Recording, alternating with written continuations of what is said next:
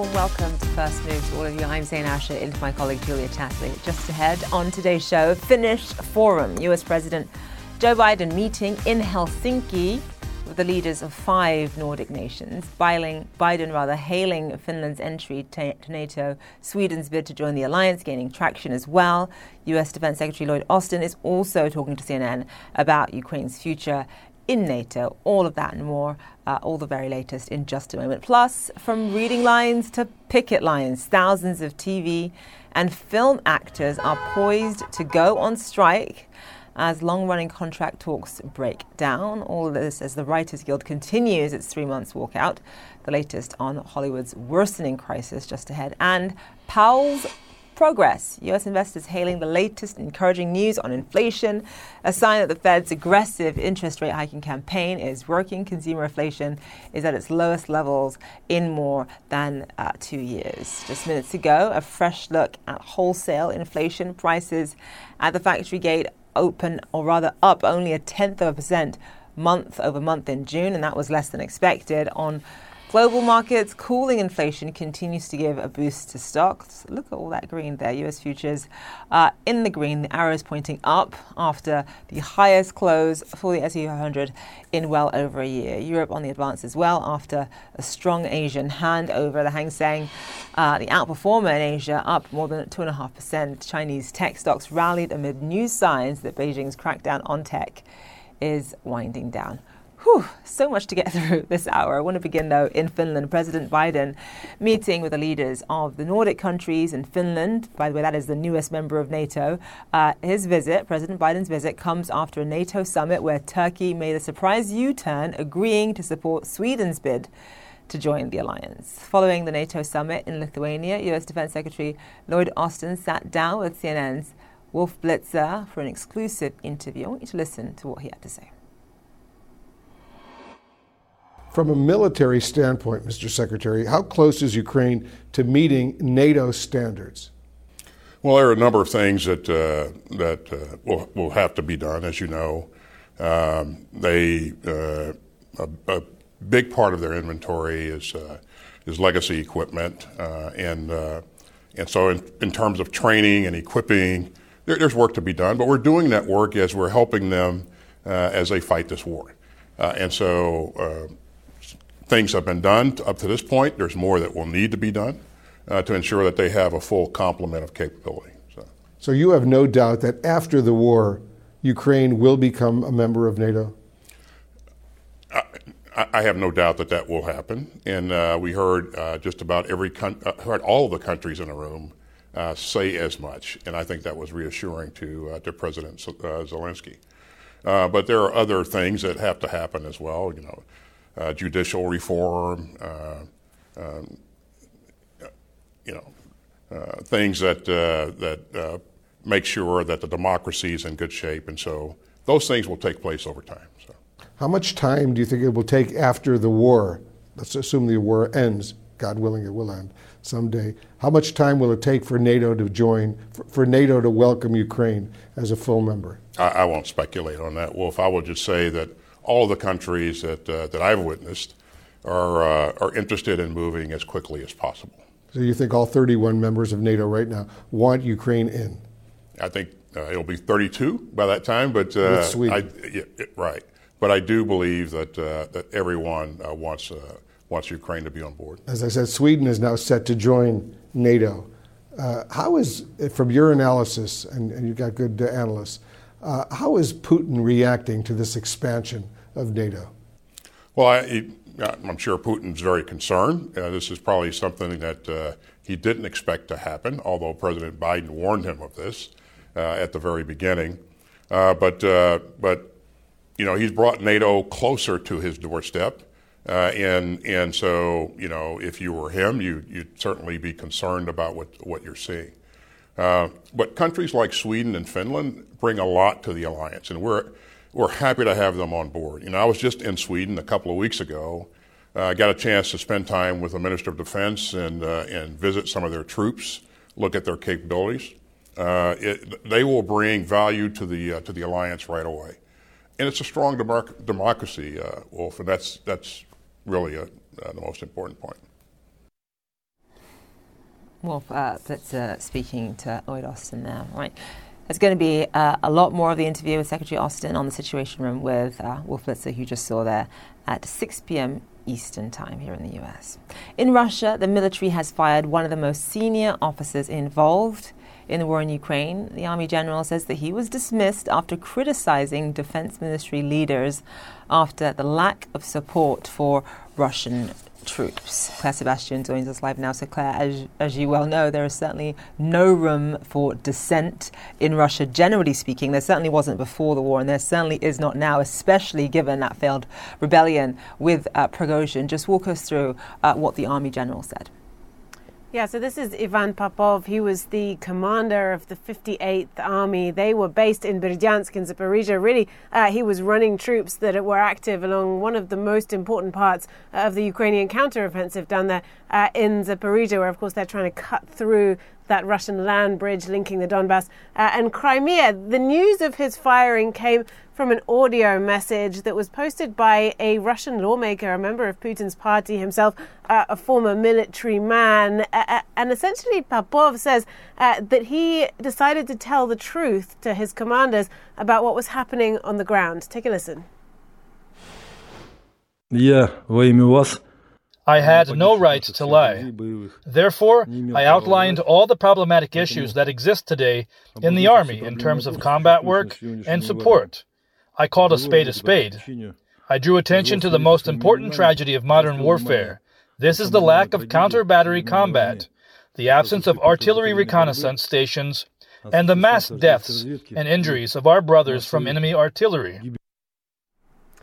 So we haven't been able to independently verify that audio, and the Ministry of Defence have not responded to a request for comment. But certainly, if his claims are true, if the troops are not being provided with enough support, that certainly adds weight to claims that have been coming out in the blogosphere uh, and other areas throughout this war of not enough equipment, not enough supplies. All of that, of course, culminated in that failed Wagner rebellion. If his firing uh, is true, Zain, that also adds to the picture of sort of infighting that we're getting in the Russian army, particularly again after that Wagner rebellion. And this has been uh, a pretty dramatic week for the sort of top ranks of the of the Russian army. We have a former submarine commander gunned down while running uh, in the Russian city of Krasnoyarsk. There's a, uh, a uh, the Ukrainians are reporting that a Russian general was killed in Berdyansk. Also, this week, the whereabouts of Sergei Surovikin, the head of the uh, aerospace forces, is still unknown. He was said by a lawmaker this week uh, to be resting. So, a pretty uncomfortable time overall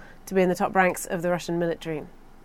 Mm, Claire Sebastian, live for us there. Thank you so much. And returning now to our top story, President Biden is in Finland on the final leg of his high stakes visit to Europe. Nick Robertson joins us live now. So, Nick, I think symbolism is really important here. Uh, in Helsinki, President Biden is going to be showcasing NATO's newest member, Finland, but also it's, a, it's worth noting that with Finland joining the alliance, that effectively doubles NATO's border with Russia. Just walk us through what the message is going to be here.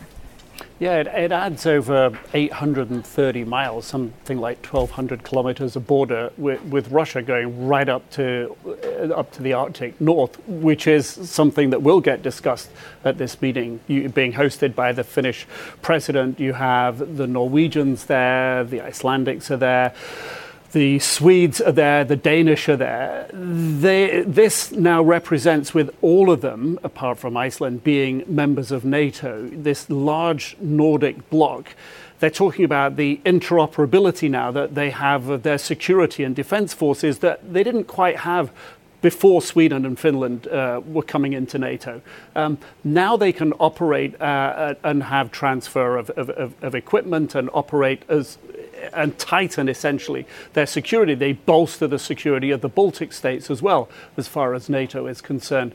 This long border that, that Russia now gets with the you know, doubled in length, as you were saying, this longer border that Russia now gets with, um, with, with, NATO is not something that they were expecting uh, and is going to be perceived in Moscow as a potential challenge. But at the moment, uh, Russia very much focused and bogged down in the war in Ukraine to really to really do anything significant there. There's been uh, according to the Finns, no significant movement of Russian forces in that area along the border.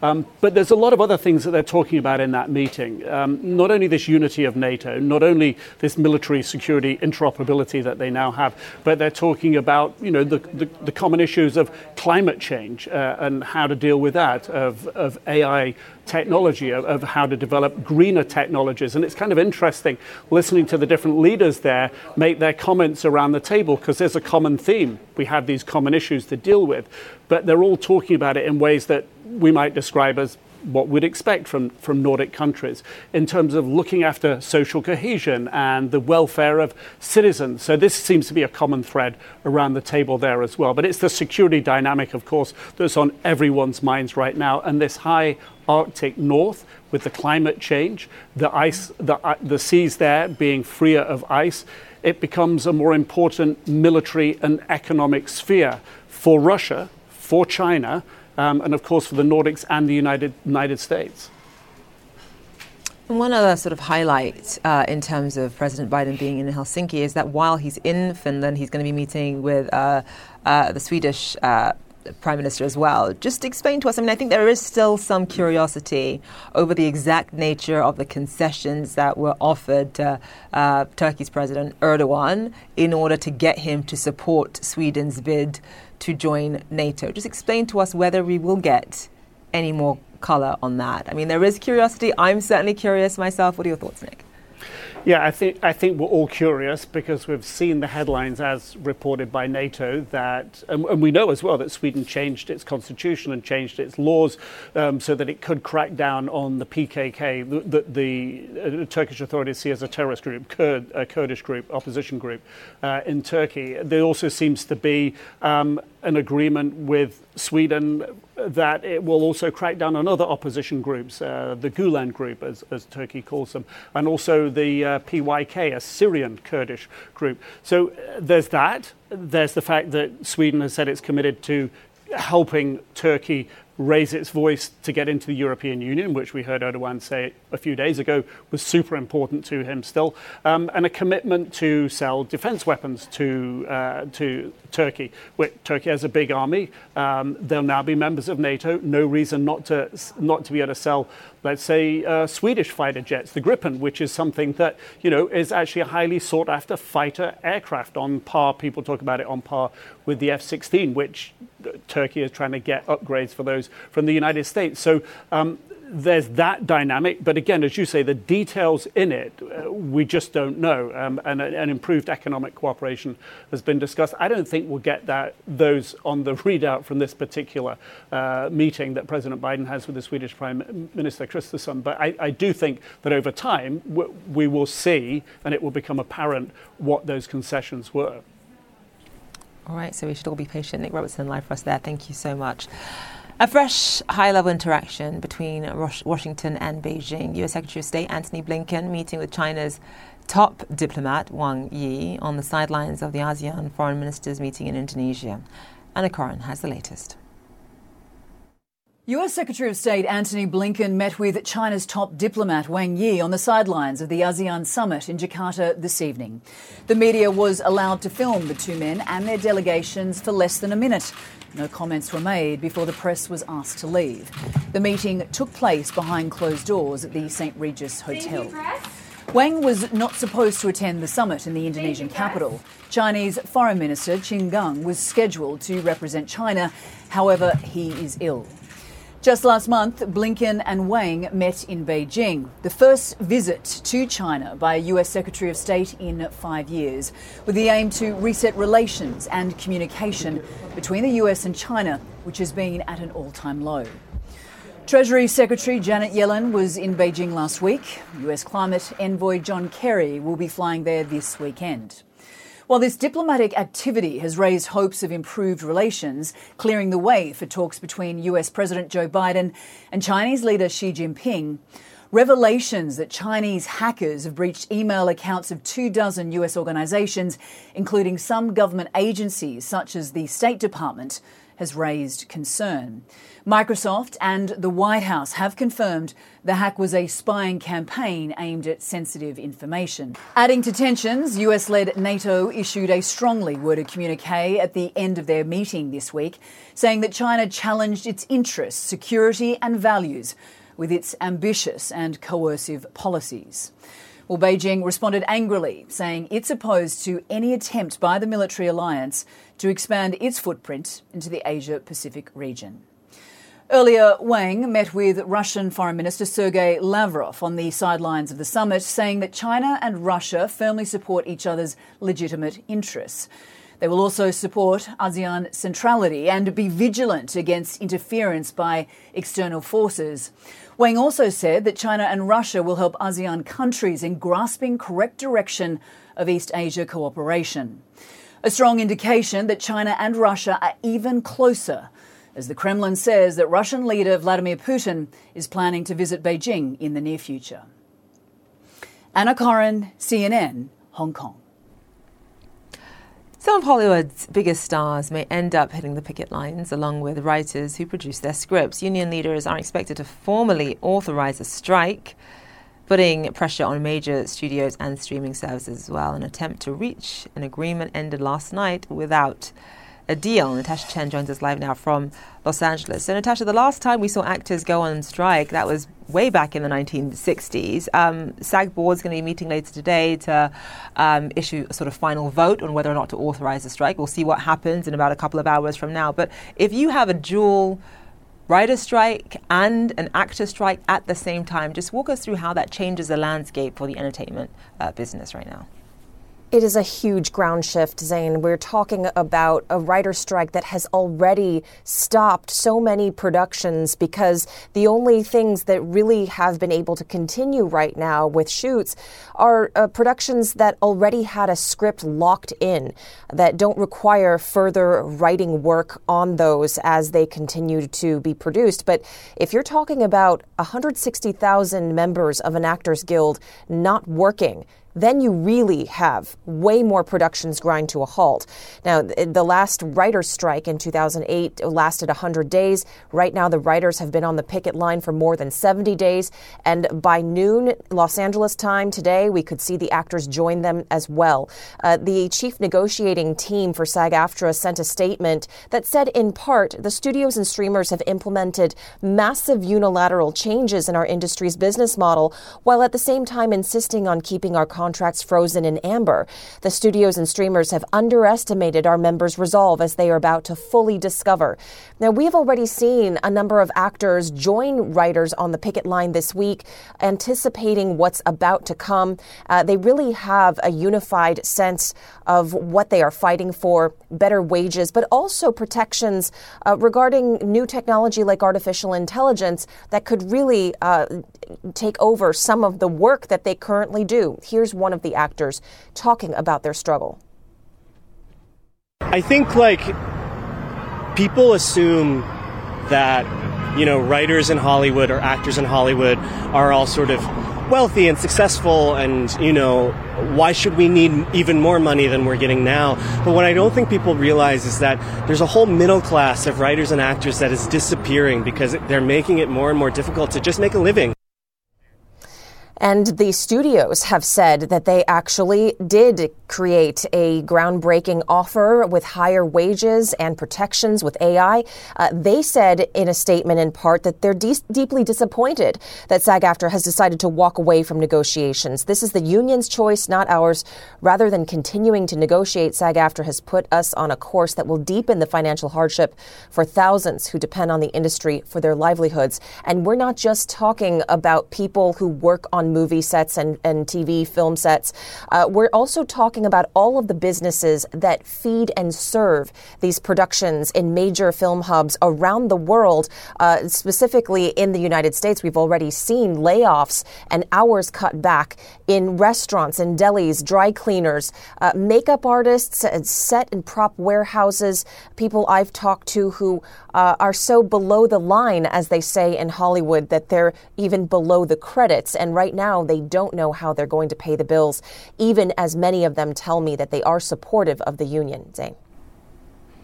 Yeah, I mean, it's, it's interesting. I mean, there has to be a sort of fine line that's walked here. I mean, I thought that that soundbite you played uh, with that actor on the picket line was a really important one because there are so many actors in Hollywood who are just starting out, who are not household names who are not A-list celebrities who are really struggling to get by, and you don't want that middle class of actors to disappear. That would be unfair as well. Natasha Chen, live for us there. Thank you so much. You. All right, still to come. Ukraine hails the latest American weaponry to arrive as a potential game changer. We'll take you to eastern Ukraine after the break.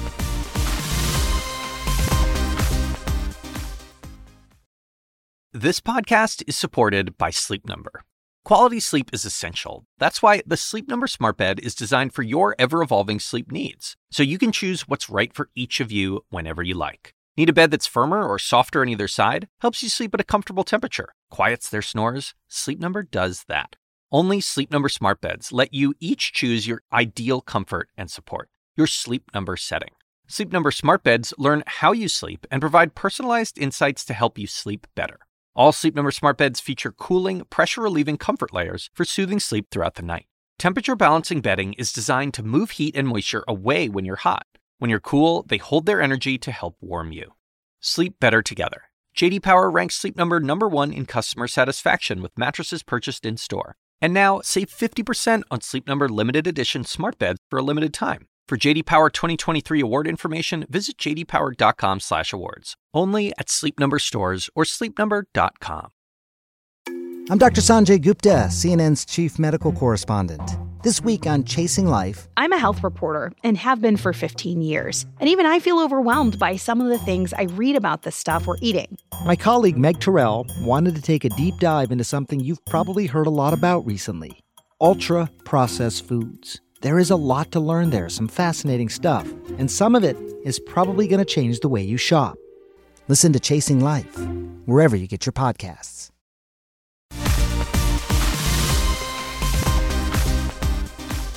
Welcome back to First Move. Ukrainian general says cluster munitions controversially supplied by the US have reached Kiev. The general told CNN they could completely transform the situation on the battlefield, but Ukraine has not deployed them just yet. Uh, CNN's Alexander Marquardt spoke with the general about the new weaponry. He joins us live now from Dnipro in eastern Ukraine. So, cluster munitions, I mean, these have been a major talking point uh, this week and, and, last week when we first found out that the US was going to be sending cluster munitions to Ukraine. They are incredibly controversial. Now they in, they're in the country. Just explain to us how they could indeed be a game changer on the battlefield, especially given that this counteroffensive by Ukraine is off to such a slow start? Yeah, Zain, you're absolutely right. Hugely controversial. You know, more than 100 countries banned their use and their production. Uh, the Ukraine and the U.S. are, are not signatories uh, to that convention, and but the U.S. has held out on giving Ukraine these cluster munitions because of how controversial they were, but then eventually decided to give them. They say uh, because of shortage of more standard artillery. Uh, but now they are here in country, we're told. They have not yet been used, but uh, General Alexander uh, Tarnovsky, who we spoke with earlier today, said that they could have a radical effect on the battlefield.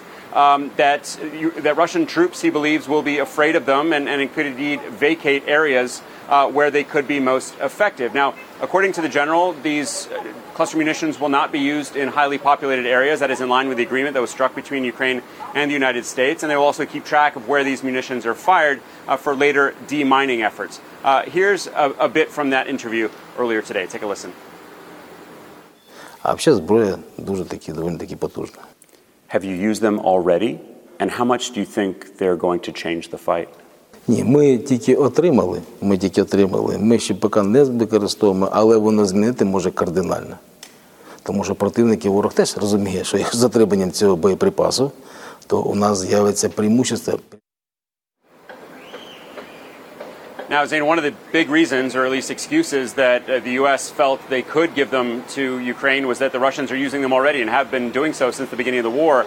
In response to the U.S. announcement, uh, Russia did say that they would respond in kind if these cluster munitions are used. And we heard from the former president, Dmitry Medvedev, who's a bit of a, a firebrand online. He, he's still a, a senior national security official. He said that Russia should now empty its arsenal of these inhumane weapons. Uh, but again, Russia has already been, been using uh, these cluster munitions. As for progress on the battlefield, General Tarnovsky says it is slow going. He says there has been some success, but what they're up against is mile upon mile, kilometer upon kilometer of, of uh, dense minefields uh, that are very hard to cross. Uh, and they're coming up against uh, fierce Russian attacks. But, but he is rather optimistic, and again, he believes uh, that these cluster munitions could have a profound effect on this fight. Zain? Well, Alexander Marquardt live for us there. Thank you so much. On Wednesday, US President Joe Biden and G7 leaders rallied behind Ukraine at the NATO summit with a new joint declaration of support aimed at boosting the country's uh, military capabilities. Security guarantees comes as data shows that the overall level of new pledges from countries that support Ukraine has been trending downwards. The Ukraine support tracker shows that from February 25th to May 31st, commitments to Ukraine increased by 13 billion euros uh, to about 165 billion euros. However, there has been an increasing trend towards military aid rather than financial assistance. The tracker shows that in the beginning of the year, over half of the newly pledged aid was military in nature. Joining us live now is Christoph Trebesch. He is head of the team that produces the Ukraine Support Tracker and a professor of macroeconomics at Kiel University. Thank you so much for being with us, uh, Christoph. So it's it's one thing for a country to promise aid to Ukraine or to make some kind of pledge. It's another thing to actually deliver exactly what you have promised, no less. Um, just explain to us where the gaps are in terms of what Ukraine has been given and what they have been promised? Well, there's a gap across all areas financial, military, humanitarian between commitments and actual deliveries. Um, we show in particular that f- for Western uh, promises uh, are often take longer to, to arrive. So only about 50% of weapons committed are actually now in Ukraine. Um, and that gap is smaller for Eastern European countries uh, that deliver faster on average. Um, the US, of course, has been the most generous. Um, I mean, obviously, they are fi- they have uh, they're much they're at a much greater advantage financially. Just in terms of the GDP of, of the United States, they have been the most generous. Um, are there countries, though, that have the means to do more, but who aren't yet stepping up to the plate? What have what have your research found on that front? Well, Europe has been catching up in the past months. Um, all of Europe's aid taken together is about as much as, as the US aid package as a whole. Um, so there has been some catching up, but um, Europe is, is a rich continent. Uh, there are many powerful economies, and some of the countries um, have been doing quite quite little. Uh, Spain, France, um, Germany has has caught up, has not done much initially, but recently has committed more and more. But still, as a measure of GDP, they are still ranking somewhere in the middle. Uh, so these are rich countries; they could definitely do more. Uh, and if they have shortages in military uh, domains, they could do more financially. Uh, so uh, I do think there is still a lot of things that could be done if the political will was there. How sustainable is this level of support and this pace of support really um, over the long term?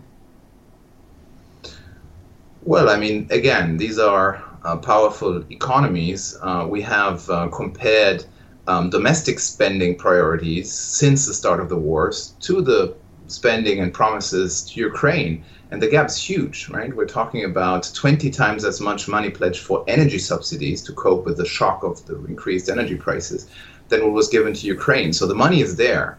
Uh, it's just um, only a fraction of the newly mobilized financial resources are uh, devoted to Ukraine, right? So, so um, it's it's a matter of political decisions. Um, it's uh, Europe has shown also during the eurozone crisis, during COVID, it is able to mobilize much more uh, than what it has mobilized for Ukraine.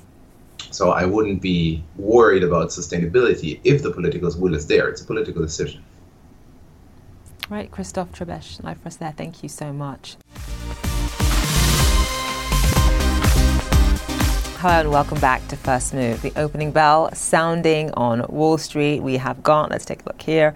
Green arrows uh, across the board after Wednesday's solid advance. Stocks continuing to get a boost from encouraging inflation data. New numbers show wholesale inflation at its lowest levels in almost three years. Strong earnings coming in from well known blue chip companies as well, Delta Airlines and soft drink giant Pepsi are both reporting better than expected results. Delta, in fact, reporting record earnings in the second quarter. Both firms are also raising their profit guidance too. Disney shares are higher as well on news that CEO Bob Iger has extended his contract another two years. He's now set to stay at the helm of Disney through 2026. Meanwhile, just released employment data shows that the US jobs market is still strong. First time jobless claims falling unexpectedly uh, last week. Rahel Solomon joins us live now, coming in at 237,000, I, I, believe. This was an unexpected fall. Uh, what does this tell us, Rahel, about the overall health and resilience of the U.S. labor market?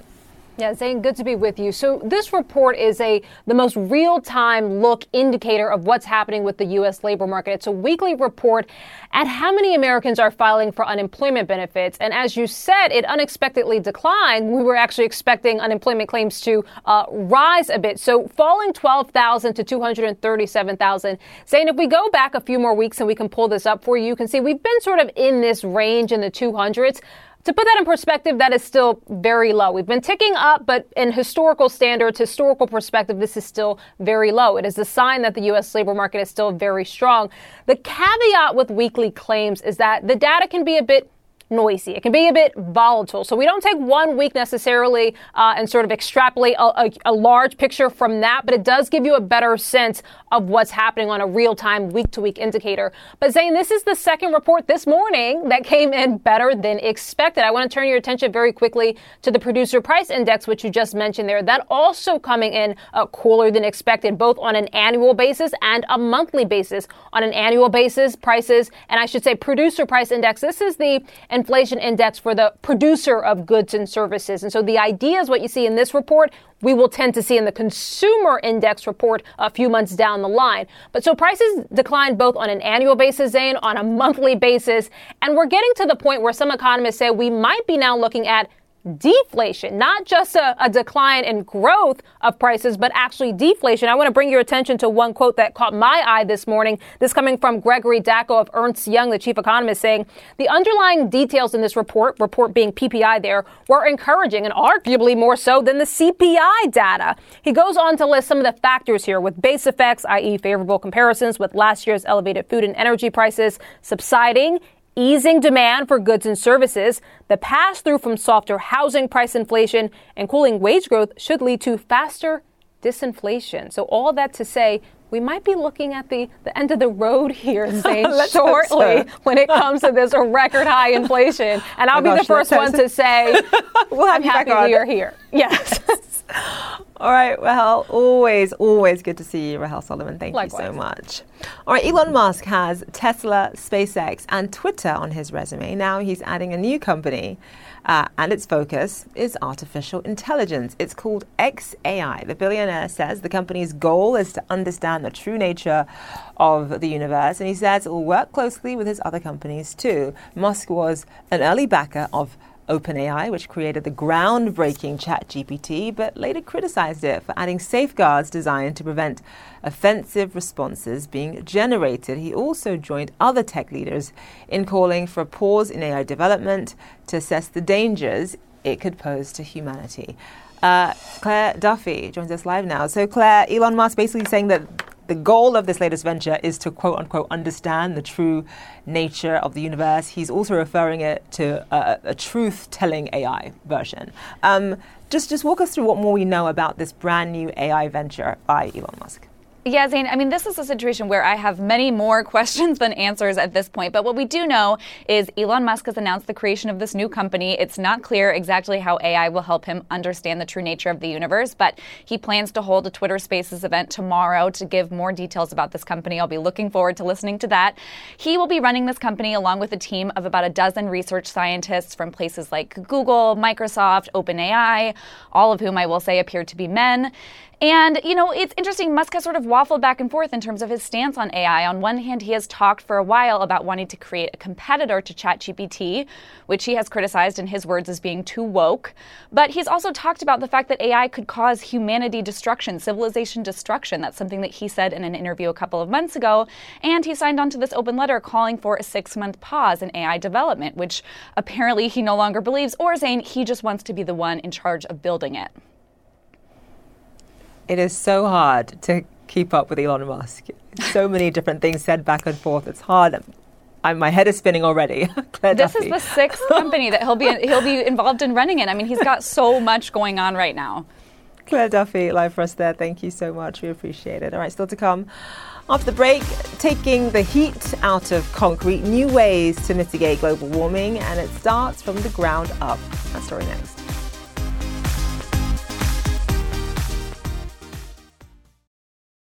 The assignment with me, Audie Cornish. Celebrities of all kinds are speaking publicly about their therapeutic trips, so to speak.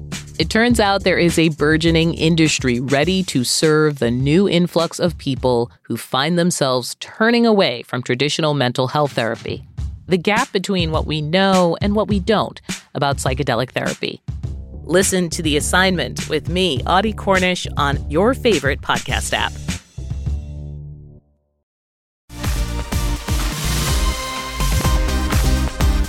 Right, we are tracking several extreme weather events around the world, starting with a heat wave in Italy, which is being blamed for the death of a road construction worker this week, while authorities in Rome say several tourists collapsed from heat stroke. It's also actually expected to get even hotter on Friday. Uh, just after 3 a.m. in Phoenix, Arizona, and temperatures there already reached 36 Celsius. The city has endured 12 straight days of brutally hot temperatures above 42 degrees Celsius.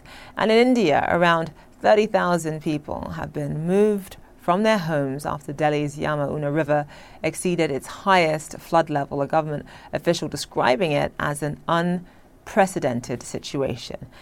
Let's turn now to ways uh, to mitigate harmful air pollution, which heats up our planet. The world relies on concrete for construction and road building. The journal Nature estimates over 33 billion tons of concrete are used every single year.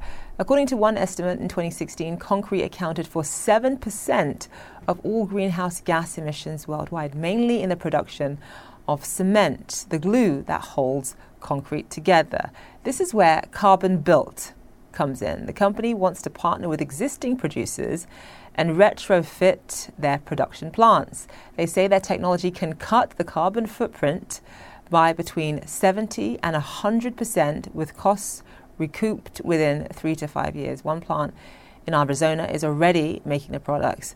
Uh, Rahul Shendure is the CEO of CarbonBuilt and joins us live now. Rahul, thank you so much uh, for being with us. So, essentially, as I understand it, this sort of concrete alternative is lower costs, it costs less, and also it essentially removes carbon emissions from the atmosphere. Just explain to us how this technology actually works.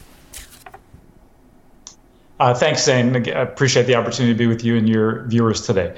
So, uh, you you know, gave a, a, great summary there at the start. So in terms of how it works, uh, there's two basic steps. First, we replace the, the high carbon uh, cement, uh, concrete's glue, as you said, with uh, low carbon materials. And then we activate or cure these materials with carbon dioxide, which ends up being permanently stored in the concrete. Uh, in order to do this, we have to put a little bit of new equipment at the plant. Uh, but together, these two steps result in a 70 to 100% reduction in carbon footprint. Uh, we call that ultra low carbon concrete. And very importantly, as you said, it doesn't cost more, it performs the same way, and uh, it's available uh, today at our, our first retrofit in Alabama. I mean, the technology sounds pretty significant. Just explain to us how you think this will revolutionize construction, especially given the benefits uh, for the atmosphere? Yeah, I think you know the the biggest thing for us is is less about the details of the technology and the fact that uh, we're able to do this with no price premium, or our producers don't have to charge a price premium to their customers. And really, you know, I've been working in climate tech in different different verticals for over 20 years.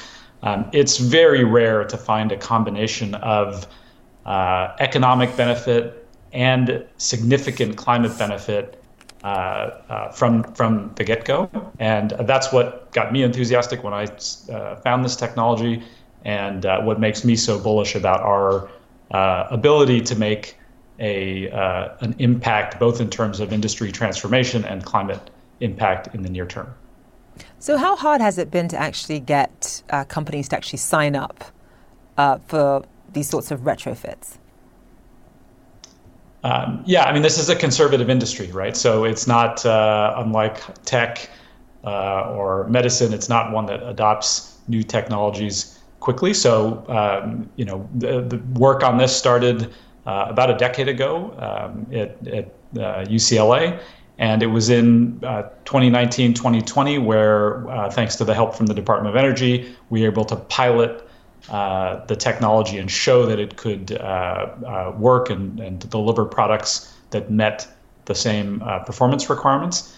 Um, and uh, you know, it starts with having the first plant out there that others can come see and and uh, see that it's working. So this is an you know the the milestone we reached back in May, turning our first plant on, is is huge for that process of of convincing new customers. I will say that right now our customer pipeline is uh, more than we can handle. We're working with uh, concrete producers that are, you know, from small ones to, to very large ones, and this this combination of economic benefits, where they're not having to sacrifice profits or mm-hmm. charge a mm-hmm. premium in order to get the sustainability benefits, you know, in combination with everyone realizing what's happening in the world around us. I mean, you talked about uh, these uh, events happening around the world, which uh, are are tough to ignore, right? And mm-hmm. and uh, you combine those together, and uh, we are seeing uh, customers move on this. The other piece that I think is critical is that we're working in a product segment where the products can be tested right at the factory gate. So these questions of you know, does the product work? Will it be good enough? Uh, can be tested long before the the product ends up going to customers. Yeah, it's interesting. Also, I think another important, I wouldn't say hurdle, but another important goal I imagine would be broad adaptation because there are some parts of the United States that are open to sustainability practices and other parts that are not so open. And so I imagine that a goal of yours would be um, luring in or reining in a huge number of uh, companies, and the goal would be broad adaptation across various parts of the US. But Rahul Shendure, we have to leave it there, CEO of CarbonBuilt. Thank you so much uh, for being with us. All right, coming up here on First Move, North Korea making headlines with its most powerful weapon and its most powerful woman. That story next.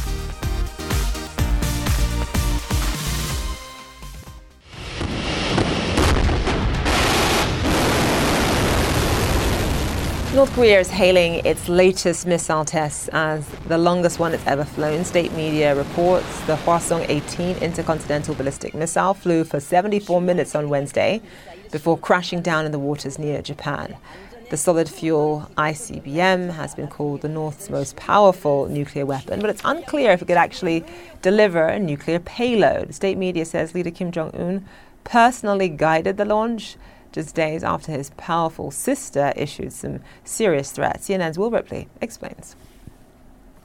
A menacing milestone for North Korea's missile program. Pyongyang's latest ICBM launch breaking its own record for the longest ever missile flight. A staggering 74 minutes, hurtling high above the Earth at supersonic speed, hitting 6,000 kilometers before splashing down in the sea. The massive missile's potential striking range the entire U.S. mainland and most of the world. Pyongyang's most provocative launch in months, coinciding with this NATO summit in Lithuania, quickly condemned by Japan as an unacceptable threat to regional stability. South Korea's military ready to overwhelmingly respond. The ICBM, a crown jewel in leader Kim Jong un's nuclear arsenal, protecting the power, fortune, and future of the ruling Kim family his young daughter, Kim Ju Ae, often appearing alongside her dad. Barely 10 years old, the rising star of a state propaganda campaign, carefully crafted by Kim's younger sister, the mastermind of the Kim family brand. The leader's loyal confidant, trusted advisor, and perhaps the most powerful woman in North Korea. She is the number two. Well, that is for sure. But actually, she is very smart lady, and she actually well, knows that her position is secure only when her brother is secure. Just five years ago, very few people knew of Kim Yo Jong. She stepped onto South Korean soil, the first member of North Korea's ruling family to cross the DMZ. She carried a message of peace from Pyongyang. North Korean athletes and cheer squads got a warm welcome at the 2018 Winter Olympics. She rose to fame as a fixture at her brother's side, standing silently behind Kim as he met with former President Trump. That brief period of diplomacy feels like a distant memory. The silent sister now a loud voice of defiance, issuing fiery statements on state media, often laced with crude language. This week, she threatened to shoot down U.S. spy planes, accusing them without evidence of entering North Korean territory, warning in case of repeated illegal intrusions, the U.S. forces will experience a very critical flight. Past actions prove she's not all talk. In 2020, a dispute with South Korea ended with a bang. Kim ordered the demolition of a joint liaison office at the border, turning diplomatic dreams into a pile of rubble she ordered the demolition of a building partially because she was angry that South Korea wasn't doing enough to stop activists from sending propaganda leaflets in balloons to the north. And she's accusing the U.S. and South Korea of having the most hostile and aggressive behavior, calling the South Korean president a fool. And those two countries now strengthening their military alliance, which means there could be even stronger responses from North Korea and the second most powerful person in North Korea, Kim Yo Jong. Will Ripley, CNN, Taipei.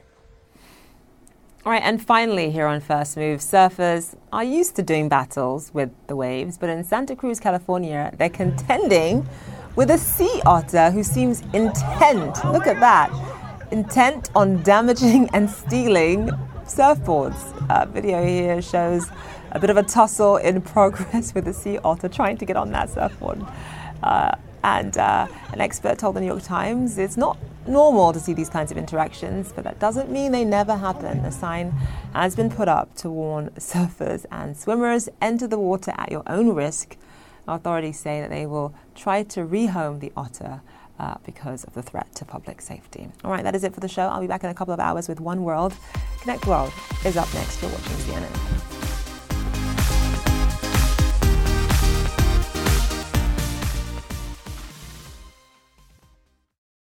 Quality sleep is essential, and that's why the Sleep Number Smart Bed is designed for your ever evolving sleep needs. So you can choose what's right for you whenever you like. Need a bed that's firmer or softer on either side? Helps you sleep at a comfortable temperature, quiets their snores. Sleep Number does that. Sleep better together. JD Power ranks Sleep Number number 1 in customer satisfaction with mattresses purchased in-store. And now, save 50% on Sleep Number limited edition smart beds for a limited time. For JD Power 2023 award information, visit jdpower.com/awards. Only at Sleep Number stores or sleepnumber.com.